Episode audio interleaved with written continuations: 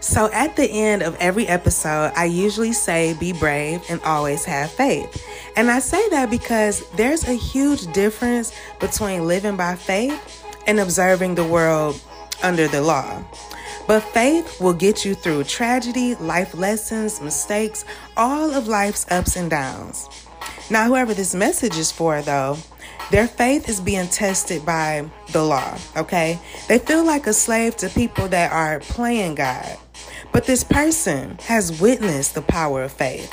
They witnessed a miracle during their life at some point. So there's a concern that this person is going back to certain principles that they've already been freed from. Okay. They witnessed what faith can do during the time of somebody having an illness, though. Okay. And whatever illness somebody had, they witnessed this person recover. It could have been them or somebody that they know. Okay. But the same belief and faith somebody had at that time is what somebody needs to be living by now. They could be around some people that want to win them over, though. But these people around them have bad intentions and they want to alienate this person. Um, someone or multiple people could feel very passionate in regards to this person, which wouldn't be a problem if it was for a good purpose. Now, also, the passion they feel for this person shouldn't only exist when they're around them either. They should feel that way always. But God, the divine spirit, whatever you refer to it as, I feel like is baffled, okay? Because somebody knows better, okay? I'm also getting that they were promised something too, or they believe a promise, or they need to, okay? But I'm picking up on duality or a test, like I mentioned in the beginning. Okay, like this person may have been persecuted by others because they did live more freely. They did live by faith. Okay, while the people around them could feel like a slave to the law.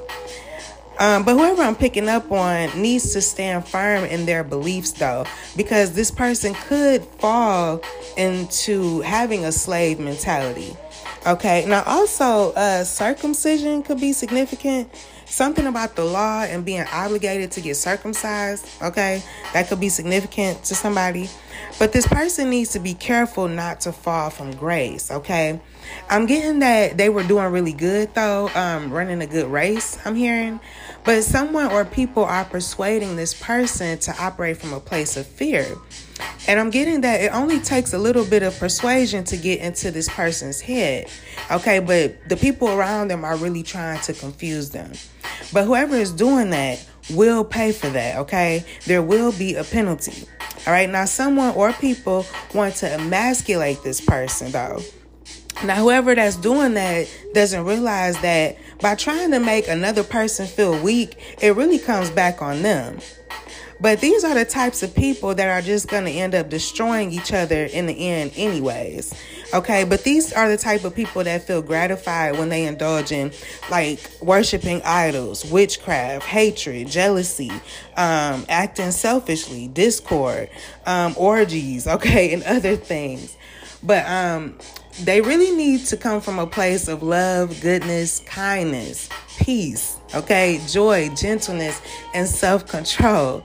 But whoever this is for um, needs to continue being themselves and not allow themselves to adopt old beliefs, okay, connected to feeling weak.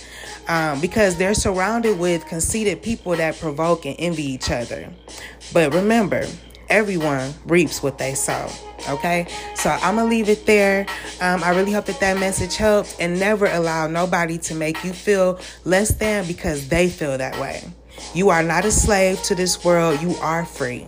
You just have to believe that. All right, until next time, be brave and always have faith. Peace.